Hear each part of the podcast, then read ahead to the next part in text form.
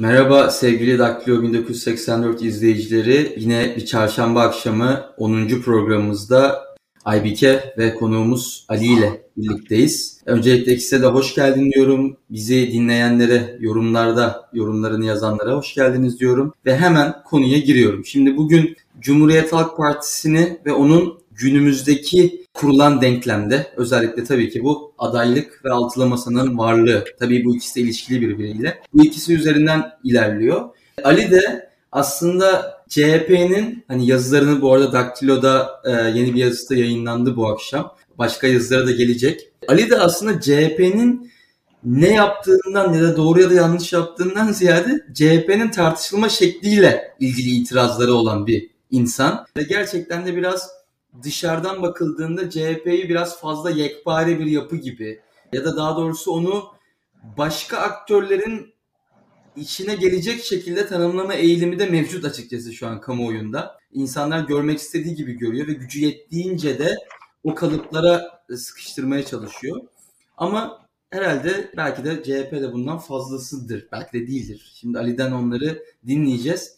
E şimdi ben sana bir serbest bir giriş için abi alanı bırakıyorum bu Cumhuriyet Halk Partisi'nin altılı masadaki yeri ya da işte onunla bunu değerlendirme şekliyle ilgili senin rahatsız eden ya da bir itirazın olan noktalar neler? Merhaba Aybüke ve Barış ve izleyicilerimiz. Yani teşekkür ederim beni davet ettiğiniz için bu akşam. İşte yakın zamanda siyasi partiler üzerine Cumhuriyet Halk Partisi'nin 1965-73 arasındaki seyrine ve değişimine dair bir tez yazarak doktoramı aldım. Biraz hani hem tarihsel hem günümüze dair gözlemlerim vardı. Barış'ın dediği bu itiraz şöyle bir itiraz biraz. Ben genel olarak bir şeyi unutuyorum. Böyle şöyle bir huyum var. Bu belki benim hatamdır bilemiyorum ama ben muhalefetin biraz üstüne titrememiz gerektiğini düşünüyorum. Çünkü rekabetçi otoriterlik altında zaten kazanması mucize olacak bir durumda bu partiler.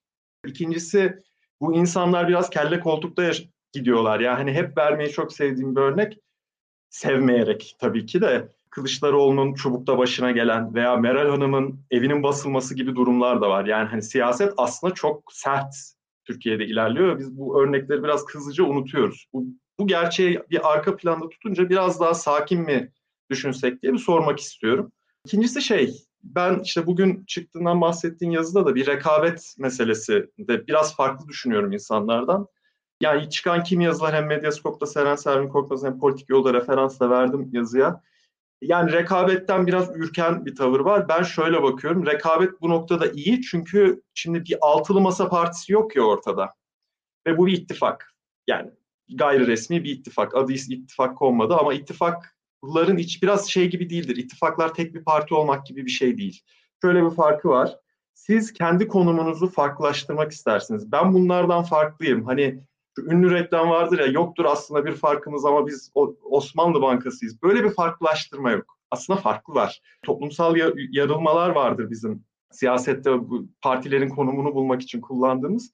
Orada farklı yerlere oturmak isterler ve bunu göstermek isterler.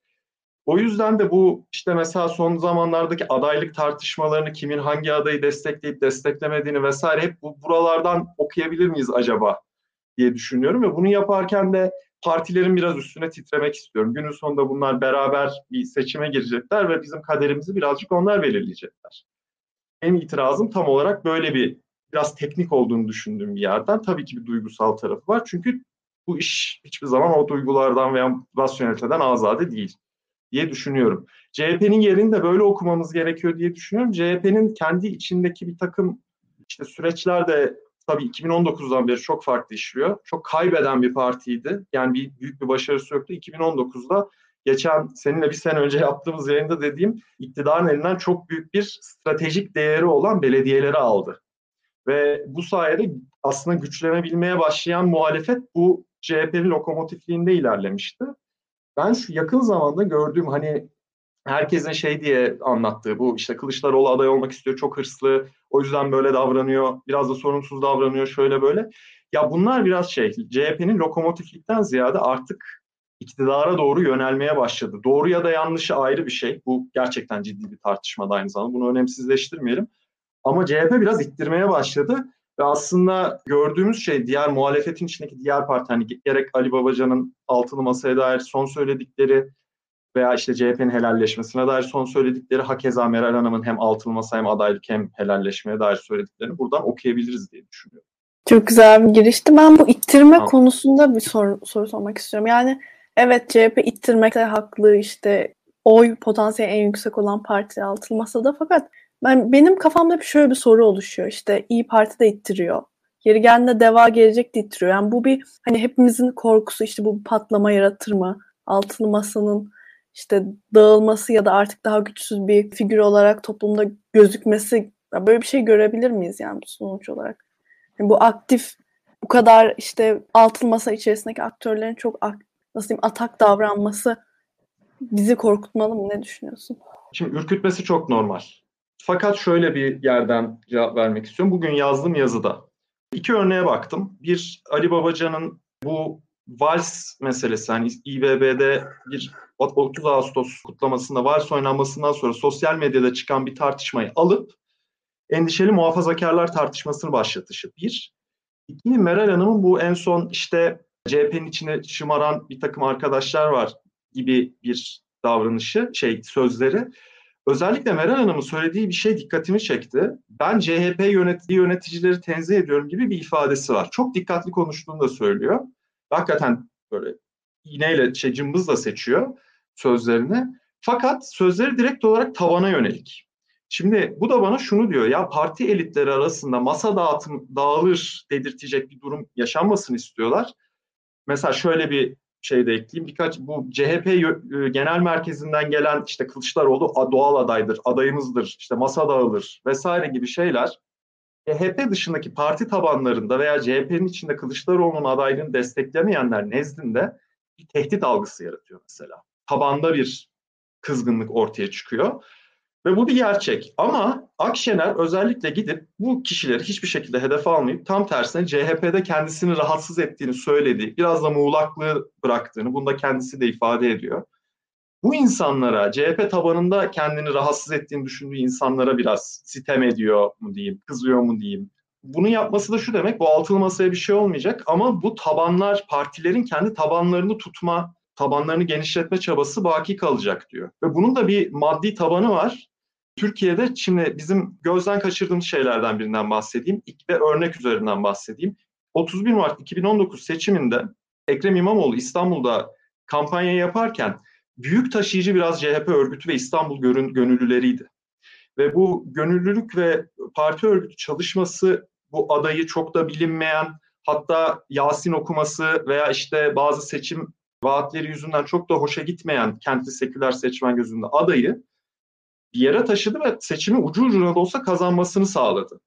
Şimdi bu böyleyken salt aday üzerinden bir okuma yapmak veya salt şey yapmak beni ideolojiler üzerinden gitmek biraz sorunlu geliyor. Örgütlere dönmek istiyorum. Örgüt dediğiniz şey de zaten veya teşkilat dediğiniz şey zaten parti tabanı, gönüllüler. İnsanlar mobilize olacak, gidecek. Ve işte bu da şu demek parti liderleri bu tabanları tutmaya çalışıyor. Onların gözünde güçlü görünmeye çalışıyor. Onları bir yere e, yöneltmeye çalışıyor. Bu insanlar da günü geldiğinde ne kadar genişlerlerse ülke çapında o kadar çok sandığı koruyabilecekler. Aslında temel rolleri bu. Sadece propaganda değil. Dikkat edin. Bu insanların parti tabanlarının yani hem gönüllü hem e, üye olarak bu insanların seçim güvenliği sağlamak bu insanların üstünde ve onların getirdiği veri olmazsa seçim günü parti merkezini siz istediğiniz organizasyonu yapın. Hiçbir şekilde başarılı olma şansınız yok. 31 Mart'taki başarının sebebi o insanların gidip birazcık da zorla da olsa, oyların üstüne yatarak da olsa kendi haklarına sahip çıkmaları sayesinde oldu. Bu da işte siyasetin biraz talep tarafında okuma yapma gerektiriyor artık adaylıktan öte. Kısaca toparlarsam çok korkmamıza gerek yok ama bu sürtüşme devam edecek. Bu bunun doğal bir parçası. Sadece bunu biraz kurala bağlamak iyi olabilir çünkü enerji yemiyor. En azından sosyal medyada biz böyle görüyoruz. Sürekli didişme didişme birbirimize laf yetiştiriyoruz. Yok o oldu bu oldu şu oldu. Yoruyor. Hakikaten yorucu ve insanı tüketen böyle ay lanet olsun dedirten bu siyasete bir tarafı var. Buna da biraz partilerin bunu fark etmesi gerekiyor. Motivasyonumuzu öldürüyor. Bu, bu gerçekten önemli. Bu, bu risk mesela. Bunu birkaç yayında da söylemiştim daha önce. Zaten seninle de arada sırada konuşuyoruz. Şimdi Kemal Kılıçdaroğlu'na karşı olan yani onun tabii ki Cumhuriyet Halk Partisi'nin lideri olarak elbette adaylık iddiasında olan bir insan. Hani bu da bana masa devirmek gibi gelmiyor yani açıkçası ya da masaya masanın aksine bir iş yapmak gibi gelmiyor. İki grup var buna karşı olan. Daha doğrusu tek bir grup var ama ikiye ayırıyorum. Bunların birincisi gerçekten samimi şekilde kendi perspektiflerinden, kendi yaptıkları hesaplarla, kendi yaptıkları aday profili değerlendirmeleriyle Kemal Kılıçdaroğlu'nun seçimi kazanamayacağını iddia eden adaylar. Ama bu insanların, bu ilk grubun Kemal Kılıçdaroğlu'nun profiliyle, siyasetçiyle, işte ülke için şu ana kadar yaptığı hizmetlerle bir problemi yok. Şimdi ikinci grup, ilk grubun argümanlarına, tezlerine ya da onların biraz daha meşru aktörler olmasının arkasına sığınıp aslında Kemal Kılıçdaroğlu'nun söylediği ya da iktidarı aldıktan sonra değişim için risk teşkil ettiği alanlarla bir sorunu var. Yani onun aslında söylemleriyle işte örneğin Cumhuriyet Halk Partisi'nin HDP'ye karşı görece daha demokratik bir pozisyon alması diğer partilerden. Onlar için tehdit hisseden ve maalesef muhalefetin içinde de e, var olan insanlar da var. Şimdi onların şöyle bir plan olduğunu ben seziyorum. Lütfen farklı bir şey söylüyorsan düzelt beni. Eğer Kemal Kılıçdaroğlu'nu yıpratırsak, eğer işte toplum nezdinde bu infiali yaratırsak, toplum nezdinde e, onun meşruiyetini azaltırsak, bazen bunu AK Partililerin argümanlarıyla ya da onların açtığı alanlardan giderek yaparsak, bunlara da bir sorun yok, bu ikinci kesim için söylüyorum bunu. Belki kendimize daha yakın bir adayı sonunda bağlayabiliriz gibi bir düşünce var. Şimdi bu da aslında çok net bir şeyi ortaya çıkartıyor. Çünkü ortada konuşulan adaylardan bazıları da hani insanlar bilmiyorum Cumhuriyet Halk Partisi nasıl tanıyor, nasıl değerlendiriyor, nasıl yorumluyor ama o da Cumhuriyet Halk Partisi'nin ne diyeyim tabanının, parti yönetiminin itiraz edebileceği adaylar. O yüzden burada ne diyeyim bu aslında dışarıdan sanki herkes herkes birbirinin iyiliğini istiyormuş gibi gözüken ama özünde bir alan savaşı işte siyasi rekabet bir adaylık savaşı olan bu savaş sence altılı masa işte vaatlerin somut olarak açıklarsa o noktaya gidecek miyiz bilmiyorum. Aday önce belirlenirse mi sonra belirlenirse mi? Yani bu bu tansiyon ne zamana kadar sürecek? Teşekkür ederim. Ya şöyle bu gerginlik ne zamana kadar gider bilmiyorum. Yani bilemem. Ama gitmesi gereken maksimum yeri biliyorum son 4 ay. Yani 3, 4, 5 o kampanya başladı başlıyor dediğimiz aya kadar bu gidebilir. O noktadan sonra yani gün bugündür deyip artık çalışmak zorunda muhalefet partileri. Bunun işte kuralları belirlemekten az önce verdiğim cevapta yani nerede rekabet içinde olacağız, nerede bir arada olacağız. Bu aday bak bir de şimdi şey kavgaları başlayacak hani küçük yerlerde sen aday oldun o aday oldu yok benim adayım milletvekili adaylığı kavgaları, sıra kavgaları bunların hepsi başlayacak. Şimdi bunlar da işin içine girdiği zaman tabii ki biz şey göreceğiz. Böyle ciddi kavgalar, ay dağıldı mı, öldü mü, bitti mi? Ya şimdi bunlar olacakken daha ötesine gerek yok. Biraz bunları kurallara bağlamasından kastım da o. Bazı şeyleri belirleyin. Yani hangi örgütün ne yapacağı, nerede etkili olacağı, beraber hangi söylemlerin kullanacağı ki hali hazırda bunu yapan böyle Anadolu'nun çeşitli yerlerinde böyle insanlar, gruplar, CHP örgütü, İYİP örgütü, DEVA örgütü var. HDP kısmı daha karışık. Mesela şimdi sorunun ona sonra geleyim o zaman. Şöyle diyeyim. Adaylık meselesinde Kılıçdaroğlu'nun adaylığına karşı olup olmama meselesi biraz şey yani kazanabilir mi kazanamaz mı? Samimi kısmı bu. Hakikaten herkes için samimi kısmı bu ve ya şöyle bir tarafı da var. Ben bunu ifade etmek istiyorum. Biraz sayenizde ifade edeceğim. Bütün Türkiye'nin son 20 yılında yaşadığı bütün kötü şeyler ki Kemal Bey son 10, 12 senesinde var bunun. Biraz Kemal Bey'in sırtına kalıyor. Bize o hep eskiyi hatırlatan bir tarafı var şimdi.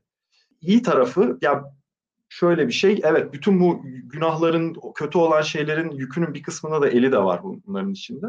Parmağı var diyeyim. Bunların yükünü sırtlanıp bunları temizleyecek birisinin olabilecek olması mesela onu böyle düşünen varsa iyi olur. Yok tüm bunlar kalkıp işte bu bundan olmaz zaten dedirtiyorsa bu da kötü bir şeydir ki birçok insan benim etrafımda en azından daha okuyan eden yazan şu bu insanlar arasında bu ciddi bir kendisi için handikap yani çok affedersiniz loser deniyor. Ben bu winner'lık loser'lık meselesinden de biraz rahatsızım. Ya çok fazla Amerikan filmi izledik ya da yani bu winner'lık loser'lık işinin tuvalete adam sokup kafasına sifon çekmekle biteceğini bilmiyoruz. Şimdi esprisi bu kadar daha pragmatik olan kısmı diyeyim Kılıçdaroğlu'nun adaylığında. günün sonunda işte şeye geliyor değil mi? HDP ya Kürt sorununda bir aksı var, dindar sekülerde bir aksı var. İşte bunların ben rekabet ayakları üzerinden okuyayım diyorum. Mesela şöyle okuyabilirim. CHP'nin biz yakın zamanda yayınlandı bu Kürşat Çınar, Meral Urçınar hocalarımla bir makalemiz çıktı. Burada e, CHP'nin seçim coğrafyasına baktık. Bak bakıldı. Ve bu baktığımızda son özellikle işte 2000'lerden bu yana CHP'nin o Güneydoğu Anadolu'da şöyle bir yerde kocaman bir boşluk görüyorsunuz coğrafyada. Ve bu boşluğu doldurmaya yönelik bir takım hamleler atmaya başladı. Biz bu özellikle Raves araştırması, siz geçen hafta sanırım yayına almıştınız. Onların araştırmalarında şeyi görmeye başladık. CHP bazı yerlerde ikinci parti oldu. AK Parti'yi geçti. Şimdi bu burada kalmadı. CHP örgütüne çok yoğun katılımlar olmaya başladı. İşte Diyarbakır'daki mesela çok ilginç bir örnek. İşte Gönül Hanım, Gönül Özel sanırım yanlış hatırlamıyorsam. Gönül Hanım çok aktifti. Bir kayyum atam kayyum sebebiyle mahkeme kararıyla şey düştü, il, il başkanlığı düştü.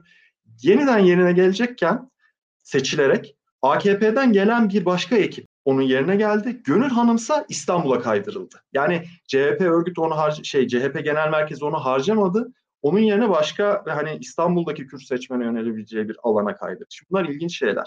CHP yönetimi ne orayı bırakıyor ne burayı bırakıyor ve Güneydoğu'da çok ciddi genişliyor. Mesela İyi Parti'nin bu kadar büyük bir şansı yok. Deva'nın daha çok var. Deva Partisi kimi yerlerde daha önde. Ama mesela HDP ile belki rekabetin yakın zamanda başlayacağını göreceğiz. Çünkü bu en son işte partiye katılan ismini hatırlayamadım elçinin şeyin Şırnak'tan katılan kişinin yani daha HDP'ye yakın mı çünkü öyle bir aile bağlantısı var. Mesela hani o cenaha yönelebil oraya gidecek oyları çekebilecek mi? Bu da rekabet. Şimdi bu yüzden de biraz hani adaylık meselesinde ittiriyor Kemal Bey şu oluyor bu oluyorlar sorusu büyük soru. Arkasında da bu küçük tartışmalar var gibi ama fiiliyatta bu küçük tartışmalar belki daha önemli. Çünkü gerçekten siyaseti yapan siyasetçiler bu tartışmaları yaşıyorlar. Biz burada büyük sorun adaylık.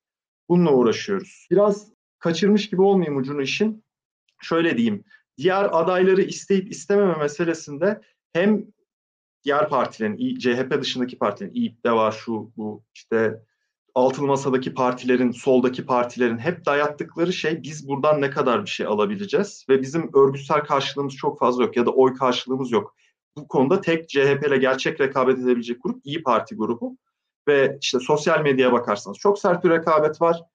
Ee, daha geniş anlamda daha böyle tatlı bir rekabet var. Çünkü işte mesela e, işte İyi Parti Genel Başkanı Meral Hanım işte Gümüşhane'de bir açılışa gitti Ekrem İmamoğlu'yla işte Adana'da 12 Kasım'da bir başka açılışa katılacakmış. Bunun gibi böyle bir takım şeylerle de beraber koordine ediyorlar. Ve bu noktada diğer adaylara geçme meselesi biraz artık e, örgütlerin e, motive edilip edilemeyeceği ile alakalı bir soru. Bu noktada ben şöyle bir şey daha diyeyim. Yani son kapatayım bu soruya dair. Hani Kemal Bey çok hırslı deniyor ya. Ben son 3 senede Ekrem İmamoğlu'na da çok hırslı olduğu denildiğini duydum. 2019'da seçildikten sonra bir ara işte Necati Özkan'dı sanırım işte bir aday olacak gibi bir laf ortaya attı denildi. Bir negatif bir algı oluştu ilk birkaç ayında yönetimine ve çok hırslı biri aslında belediyecilik için gelmedi oraya diyor ama çatır çatır da belediyecilik yaptı gördük. Şimdi e, bu böyleyken Kemal Bey şimdi hırsız deniyor. E Meral Hanım ona bakarsanız başbakanlık hırsı olan biri. Hepsinin bazı hırsları var. Siyasetçiler hırslıdır. Bu bizim siyaset bilimi 101'de dediğimiz bir şey. Ya o zaman pragmatik tercih biraz şey gibi kazana, kazanacak adaya geliyor. Samimi aksta tekrar dönüyoruz. Samimi aksta da şöyle bir şey var. Kemal Bey'in ben Twitter'da da bunu birkaç kere yazdım. Yani bazı eksikleri var. Hani işte iyi bir salon konuşmacısı, iyi bir kürsü konuşmacısı, bütçe konuşmaları çok iyi, işte grup konuşmaları fena değil. Ama miting konuşmaları zayıf. Bir demotivasyon kaynağı şey için. O, e, takipçiler için, o tabanlar için. Ama mesela bakıyorsunuz Ekrem Bey çok ahım şahım, yani şahsi görüşümdür. Beğenenler var. Çok ahım şahım bir kürsü konuşma, şey e, miting konuşmacısı değil. Ama yine o da kürsüde çok başarılı şeyler sergiliyor. Daha iyi bir motivasyon kaynağı günün sonunda şu sorunun sorulması gerekiyor. Eğer çok ucu ucuna çıkacak ve bunu riskini göze alabilecekseniz Ekrem Bey daha iyi ama mesela şey işte İstanbul'daki ben geçen sene bir sene önceki programımızda da bunu demeye çalıştım. İstanbul Büyükşehir Belediyesi bir stratejik asettir bu siyasi kavgada. Yani reklam, kaynak, hizmet. Şimdi bunun etkisi gitgide azalıyor ama son 3 ayda bile bunu bırakmak istemeyebilirsiniz rakibinize, AK Parti'ye veya MHP'ye. Bu bir gerçek. Yani bunu da bırakmak istemeyen CHP'liler olabilir. Yani salt işte Ekrem Bey olur da olmazın ötesine ya ciddi stratejik bir sorun var. Bunlar hani böyle şey Clausewitz'ten alalım savaş siyasetin devamıdır. Siyasette hadi savaşın devamı olsun. Her türlü farklı araçlarla bunu da söyleyeyim. Her türlü sizin stratejik lojistiğinizi düşünmeniz lazım. Bunlar olmadan olmuyor. Ve bu iş örgütlere geliyor. Örgütler ne derse olacak. Ama samimi tartışanların da bir dediği biz tartışamıyoruz diyorlar. Bireysel bir engel yok gibi görünüyor ama CHP içinde vesaire nasıl bir tartışma var ben tabii çok gözlemleyemiyorum.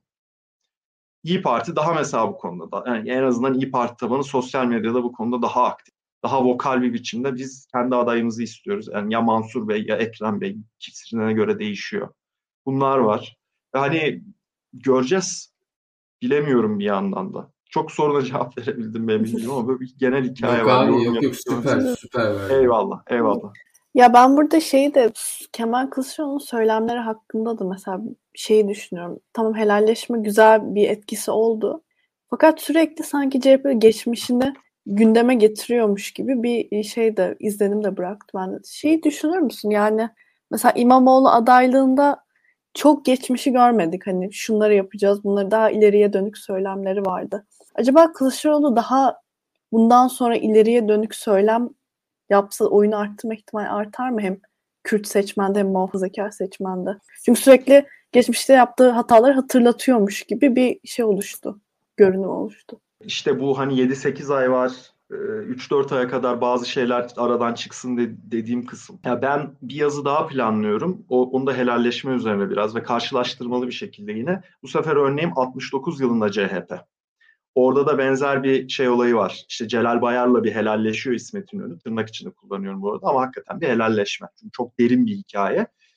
CHP o dönem Ecevit'in, Genel Sekreter Ecevit'in konuşmalarına bakarsanız aynı böyle ben oy büyük ihtimalle oy kaybedeceğiz bu yüzden gibi böyle cümleler buluyorsunuz. Ve oy kaybediyorlar, şeyde kaybediyorlar. O sırada CHP bölünmüş bir grup işte sağ Kemalistler belki demek lazım. Cumhuriyetçi Güven Partisi ayrılmış, oraya bir oy gidiyor ama baktığınızda CHP'nin o oranı aynı. Böyle çok minimal bir oy kaybı var.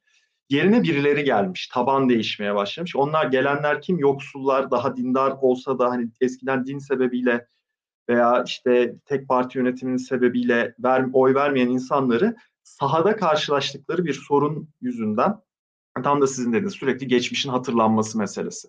Sahada bununla karşılaşıyorlar. Böyle örnekleri var işte gazetelerde şurada burada. Bir tane seçmen geldi şöyle dedi, öbürü böyle dedi.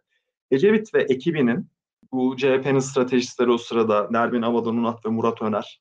Bunlar bir strateji yazıyorlar. Diyorlar ki tam da işte geleceğe yönelik şeyleri söyleyebilirim ama geleceğe yönelik şeyleri söyleyebilmek için önce geçmişi kapatmanız gerekiyor, bir unutmanız gerekiyor. Bunu unutmak için de kendinizi bir yani kabul ediyorsunuz bu işi. Ben helalleşiyorum bunda, helallik istiyorum sizden deyip konuyu kapatıyorsunuz. Günümüz lafıyla da böyle çevireyim. Şimdi CHP'nin günümüzdeki durumu sürekli geçmişi hatırlıyor olmamız aslında çok yabancı değil. Ben 2000'lerde yaşarken CHP sürekli tek partiden vurulur, 1960 ihtilalinden vurulur, 80 şey 90'lardaki olaylardan da CHP vurulur. Sürekli bir geçmiş tartışılırdı CHP ile ilgili. Bitmek tükenmek bilmeyen bir tartışma ortamı vardı. Kemal Bey'in bu helalleşme meselesi bence 2017'deki o adalet yürüyüşüyle başlayan şeyin adı, adını öyle koydu o. Ve çok şöyle diyeyim bunu söyleyeyim bu biraz gözden kaçıyor olabilir.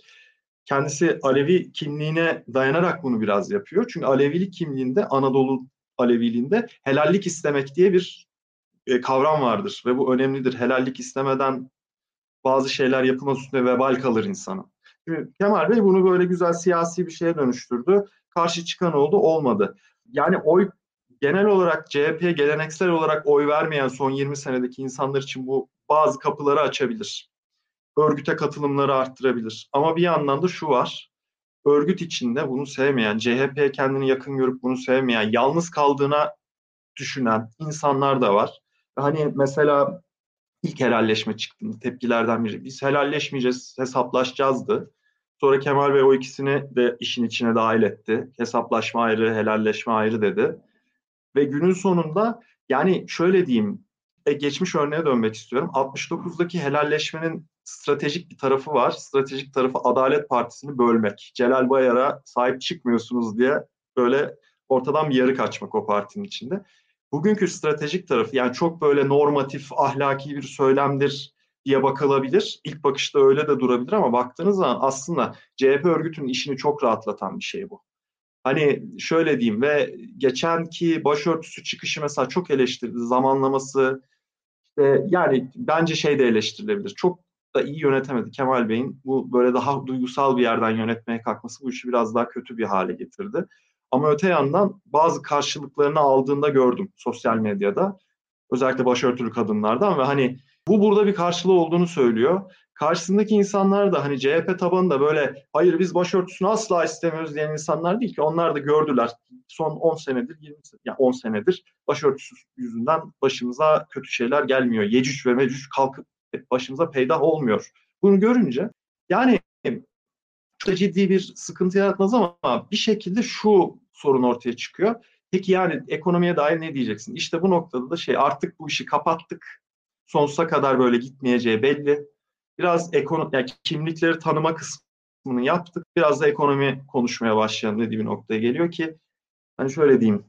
O başörtüsü çıkışından sonra dün Kemal Bey'in yayınladığı ilk videonun işte uyuşturucu baronları ve bunun üzerinden kara para aklama vesaire gibi iddialarla dolu olması bir. iki Hacer Fogo'yu yanına alarak yapması iki mesaj veriyor. Bir, evet ben bu konuyu sürekli gündeme getireceğim bundan sonra. Yani illa Twitter videoları olmasına gerek yok. İki, ekibini belki ortaya çıkarmaya başlayacak. Belki de alternatif e, adayların şanslarını arttırabilmesi için onların da bazı doğrudan iletişimlere girebilmesi, kendi ekiplerinden varsa bazı insanları çıkarabilmesi ki şöyle bir şey diyeyim. Tek bir ekip olacaksa ve Kemal Bey atıyorum çıkacaksa bunun başına ben zannetmiyorum ki Ekrem Bey bunun çok da uzağında olsun, Mansur Bey çok da uzağında olsun. Belki doğrudan içine bile alınabilir ama görevlerinden istifa etmeleri bir risk olabilir mi yine hep o soru. Acaba ne olacak? Yani diğer partilerden çok yetenekli insanlar şimdi ne olacaklar? Bunların her birinin düşünmesi gereken bir nokta. Ya koordinasyon ve işi kuralına bağlamak da bu bunlara giriyor işte. Öyle diyeyim. O yüzden helalleşme kısmı CHP'nin önünü açıyor ama diğer partileri biraz geride bıraktırıyor ama onların da bu alanda oynayabilecekleri çok şey var. Yani İyi Parti de yapabilir ki Meral Hanım ben ben de yaptım bunları diyor. E anlatsın. Mesela ne güzel olur değil mi? Böyle Meral Hanım acaba çıkıp video mu çekse mesela Twitter'da izleriz yani güzel olur. Ve bunu koordine ederlerse, bir kurala bağlarlarsa altılı masa hiçbir şey yapmıyor diyen insanlar bir anda altılı masa çok iyi gitmeye başladı demeye başlayacaklardır ben diyeyim. Yani şöyle söyleyeyim, dediğine tam dediğin noktadan küçük bir ekleme yapayım yani. Bazen şöyle bir durum oluyor.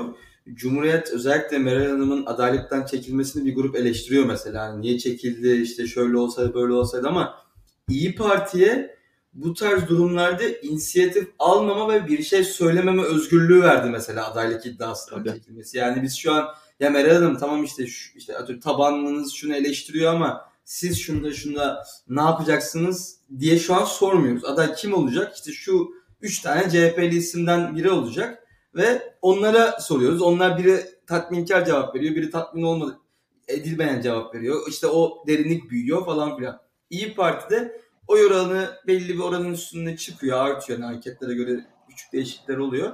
Ama bu şeyde bir yani güçlü bir playmaker olarak orada e, bir ne diyeyim e, kontrol e, etme imkanı buluyor bu tartışmaları. O yüzden bir noktada adaylıktan çekilmek bu noktada İyi Parti'yi çok steril bırakmış da olabilir bu şey döneminde.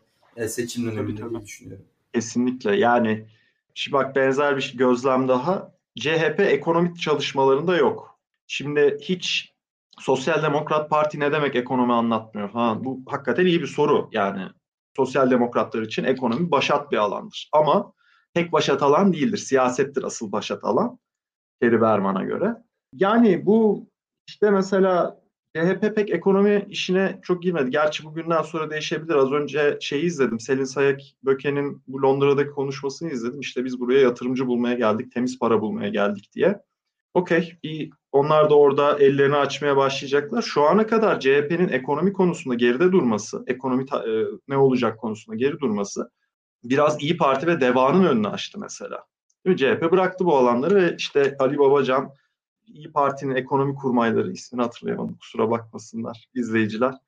Ümit Özdağ'la mesela. Işte yani sonra. bir takım işte kendi aralarında da şey yap tartışmalara girdiler. Ondan sonra başka şeyler de yap e, kendi çıkışlarını yapmaya devam ettiler ve ortam birazcık CHP'nin bu sefer geride kalıp nasıl Meral Hanım adaylık konusunda bunu yapıyorsa CHP'ye biraz alan açan bir tarafta. E, o yüzden hani tartışmalar son birkaç ayda nasıl gidecek? Bu altılı masa buna dair bir şey söyleyecek mi? Temel en asgari müşterekler ne olacak? Çünkü bir de hani dedim ya altı parti bunlar altı benzemez diyelim hadi. Altı benzemez hangi ortak alanda buluşabilir? Çok farklı fikirsel arka planlar da var. Ve hani uygulamada ne olacağına bile gelemiyorum daha düşünürken. Hani bir liste, bir ilkeler manzumesi ortaya koysalar ne olacak? Aslında birisi şey mi yapsa diyeceğim. İzleyen ilgisini çeker mi? Birisi otursa altı tane partinin programlarını tek tek karşılaştırsa tematik mesela nasıl bir proje olurdu diye. İlginç bir şey olabilir çünkü ortak ne çıkacağını gör, tahmin edebilirdik aslında. Bunları pek yapmıyoruz. Yani biz e, düşünenler nedenler biraz adaylık tartışmasına çok böyle angaja olduk. O çok bizim hayatımızı etkileyen bir şeymiş gibi düşünüyoruz ama daha temel bazı şey, bazı başka faktörler de var. Dediğim gibi yani ilke kim olacak, aday kim olacak? Aşağı yukarı aklı başında herkes ki aklı başında olmayan pek yok. Bunu da söyleyeyim şimdi yanlış anlamasın insanlar. Aklı başında herkes bir aday, bir ekip, bir ilkeler, işte ortak kampanya, ortak kampanya olmayabilir de bazı şeylerin yapılması gerektiğini söylüyorlar. Ve hani burada aya, ayar nasıl olacak, bakanlıkların aşağı yukarı e, kadroları ne olacak, bürokrasiye nasıl bir rol verecek? Çünkü bürokrasi AKP'den kalma bir bürokrasi. Nasıl tepkiler alınacak, kim neyi garanti edecek vesaire. Bütün bunlar sorun. CHP'nin ekonomide geri durması da bunun içinde ekonomi kısmında biraz onlara alan açıyor. Nasıl adaylık konuş, e, konusunda Meral Akşener'in önü açıksa biraz böyle geride durunca sonra hamle yapma ihtimaliniz artıyor değil mi? Hani öyledir. Ben biraz durdum. Hadi şimdi benim sıram geldi. Siz bir dövüştünüz. Hadi bakalım. Ya da işte o dövüş sırasında bazı aktörler daha yara aldığında, şey olduğunda tabii. onların da o şeyini almak, kaymağını yemek diyebiliriz. Tabii tabii tabii. tabii. Ya ama işte şöyle bir gerçek var. Baştaki tartışmaya geri dönersem. CHP bu konuda çok avantajlı çünkü e, şey yani böyle inanılmaz kurumsuz ya, e, siyaset biliminin parti çalışmaları Avrupa'ya uy- uyarlanan parti çalışmaları literatürüyle gerçekten çalışabildiğim bir parti CHP. O kadar kurumsal bir parti. Öyle bir tarafı var. Yani o teoriyle çalışabiliyorsam bununla rekabet etmeniz biraz zor. Öyle diyeyim size. Maalesef acı gerçek. Diğer partilerin işi gerçekten zor. Haklılar birazcık da böyle feveran etmekte. Ben son bir soru sorayım. Eyvah Sen şimdi yok aslında biraz tezinde de yönelik. Şimdi o zamanlarla biraz da biraz pop kültür sorusu yani bu günümüzün konusundan şey yapmak için. O zaman da bir kişi çıkıyor işte ortanın solu söylemi aslında tabii 65'te e, ilk başta e, söylenmiş bir şey ama sen daha iyi açıklarsın. Sonra sanırım bir tedavülden bir tepkiler sonrası kalkıyor mu da sonra Ecevit tekrar gelmesiyle ortaya çıkıyor bilmiyorum ama orada bir yani CHP'nin bir örgüt yapısı içinde bir buna bir tepki ortaya çıkıyor. Partiyi bölme noktasına kadar yani bu şeye kadar gidiyor. Ama enteresan bir şekilde de hani CHP'de şimdi bakıyorum bütün bu yıllara yani bu partide içinde sürekli bir rahatsızlar oluyor, kazan kaldırıyorlar, kurultay istiyorlar, o gidiyor, bu gidiyor. Ama bir CHP'lilik de devam ediyor değil mi? Bu parti öyle kolay kolay. Aman işte taban sana katılıyor senin rahatsızlıkların. Hadi hep beraber partiyi bırakıp gidelim işte şunun etrafında şey yapalım durumu da olmuyor sanki günün sonunda gerçekten de. Bilmiyorum senin bu CHP'nin kurumsal, tarihsel şey açısından karşılaştırdığında burada benzer bir şey görüyor musun? O zamanki şikayetlerle şimdiki şikayetler arasında. Yani benzer şeyler var. Şöyle diyeyim bir ekip tepişmesi var ki inanılmaz. Yani klasik hizipçiliği, CHP'nin bir hizipler partisi olması meselesi. Şöyle diyeyim CHP 1965'te ortanın solu resmi olarak ilk ortaya çıkıyor. Daha önce CHP içinde çok tek var. Ecevit bir küçük ya şöyle diyeyim 65'te değil 66'da biraz kavganın ardından diyeyim. O biraz karışık bir mesele. Genel sekreter seçilip ortanın solunu partiye getiriyor. İki kere bölünüyor CHP. Bir 67'de bir 72'de. CHP'nin o günden bugüne değişmeyen yani böyle genel geçer bir meselesi varsa o da delege yapısıdır. Çok kolay değişebilecek bir şey değil. Bu biraz şöyle bir zorunluluktan kaynaklanıyor. Tek parti döneminde eşraf ailelerinden gelen bir örgüt. Zaman içinde CHP'nin içine girmek isteyen, orada var olmak isteyen aktörler olursa, mesela bunlar hani şöyle anlatayım. Bu eşraf aileleri Anadolu'nun çeşitli yerlerinde CHP örgütü bizzat. Onlar seçim kampanyası yapıyorsa yapıyor veya işte kaynak dağıtıyorsa dağıtıyor. Ama zaman içinde mesela farklı bir aktör girmek istediği zaman orada bir rekabet doğuyor ve işte delegeleri ne kadar aşabilirseniz destek buldunuz, bulamadınız vesaire bu iş gidiyor. Bir 72-73 gibi bir delege reformu tasarısı var. Bu tasarı çalışmıyor. Yani çünkü başka şeylerle uğraşıyor. 73 seçimleri geliyor nasıl uğraşacaksın? Gerçeklikler. Bunun gibi sebeplerle o delege yapısı pek değişmedi. Yani ta tek parti döneminden gelen aileler var, işte insanlar var, gruplar var. Bunların hepsinin tek bir şekilde e, güçleri var, CHP'de temsilleri var. Günümüzde CHP'lik biraz bu şekilde devam ediyor. Birazcık ideolojik tarafları var. Sol, sosyal demokrat olmaktan gelen bir tarafı var bunun. Ve tabii 60'ları bugünden ayıran şey bu ekip tepişmesinin bir fikirsel temeli olması. Yani baktığınız zaman benim tezim de bunu iddia ediyordu ortanın solu hizbini, işte hareketini var eden şey bir fikir, sosyal demokrasi fikri. Yani niye sosyal demokrasi olduğu ayrı bir tartışma. Ee, ama hani bu fikir. Günümüzde ise şöyle bir meselemiz var. Pek fikirleri önemseyen yok. Yani şöyle diyeyim. Şimdi hadi diyelim ki Kemal Bey bir adaylık şeyi yapıyor. Çok da böyle Kemal Bey aşırı pragmatik bir insan. İşte efendim çok da fikirlere pek takılmıyor bazen. Veya hani mesela işte bu Muhtarlar meselesini ele alalım. Ya muhtarlar meselesi CHP programına bakarsam çok basit bir şekilde yerel yönetim reformunun bir parçası. Kemal Bey birazcık da belki Anadolu'da veya Trakya'da şurada burada insanlara bunu sunabilmek için çok satın alınabilir bir şey olarak ben muhtarların yanına yardımcı vereceğim, buna da maaş bağlayacağım, işsizliği çözeceğim diyor. Ya bu vaat öyle bir şey değil yani. Çok daha farklı bir vaat ve hani bazı başka açılımları da var. Ama Kemal Bey böyle ifade ediyor. Şimdi bu fikirsel bir şey değil. Zerre kadar değil. Öte taraftan mesela diyelim ki geçen son kongrede 2020'ydi. 2020 kongresinde Kemal Bey'e şey yapan en böyle dir rakip olarak çıkan insan ah şimdi isim unutma isim hafızamın zayıflığı. Ee, İlhan Cihaner'ler İlhan Cihaner teşekkür ederim ya. İlhan Cihaner'in çıkışında da mesela yani şöyle bir şey düşünüyorum. İlhan Bey'in de hazırlıklı pek olmadığı belliydi. İşte burada günümüzü iyice şey yapan, kimliği de ayrıştıran bir örnek. Mesela İlhan Bey çok ciddi sorguladı bazı şeyleri ama pek bir hazırlığı yoktu. Biraz yalnız kaldı ve şu an CHP'lilik olarak devam ediyor ve hatta şunu söyleyeyim. Kemal Kılıçdaroğlu'nun adaylığını desteklediğini söyleyen ilk insanlardan biri CHP için açık açık. Ve muhalif olmasına rağmen birçok konuda. Şeyi de ekleyeyim ee, işte onunla beraber Selin Sayıp Böke hareket ediyordu o zaman gelecek için tabii. bizde. Beraber programa çıkıyor. Şu an genel, başkan, genel sekreteri partisinin. Yani bu böyle mesela bir yandan da Muharrem İnce var. Çok kendine büyük bir haksızlık yapıldığını düşündü vesaire. İşte aday olduğu için kaldıramadı. E, kurultaya gitmeye kalktı kurultaya olmadı. O kadar ciddi bir şey yaşadı ki belli ki partiden istifa etti ve işte insanlar tepki gösteriyorlar. Bu işte program vardı bir tane YouTube'da ben çok ayrıntılı izlemedim de o sahneyi izledim. Çok ciddi tepki gördüğü bir an vardı.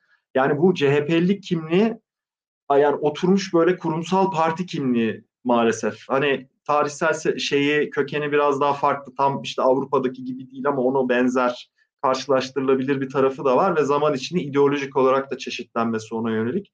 Günün sonunda şey yapıyorsunuz. Yani şöyle diyeyim CHP'nin ülkenin parti sisteminin ve ülkenin diyeyim durumu o kadar böyle muallakta ki hani herkesin dediği şey var ya eğer seçim kaybedilirse muhalefet partilerinde baş, başlarına ne geleceği hiç belli değil diye. Kesinlikle doğru. Ya yani onu diyecektim.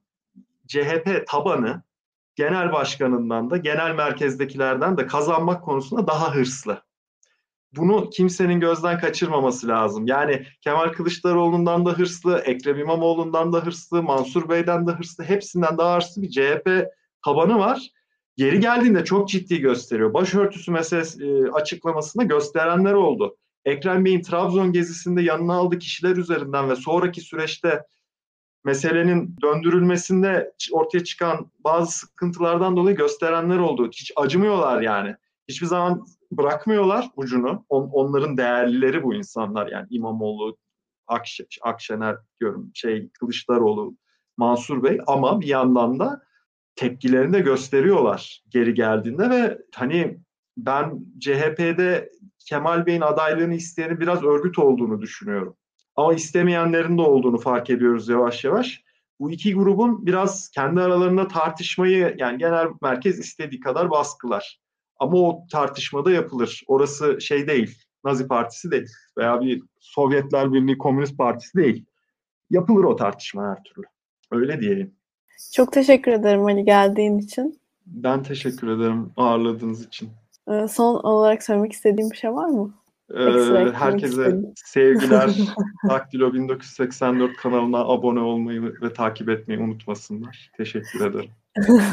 Bugün Barış Ertürk'le birlikte Ali Açık Gözü konuk ettik. Tekrardan kendisine çok teşekkür ederiz geldiği için. Yayınlarımıza destek olmayı ve paylaşmayı unutmayın. Çok teşekkürler. Görüşmek üzere.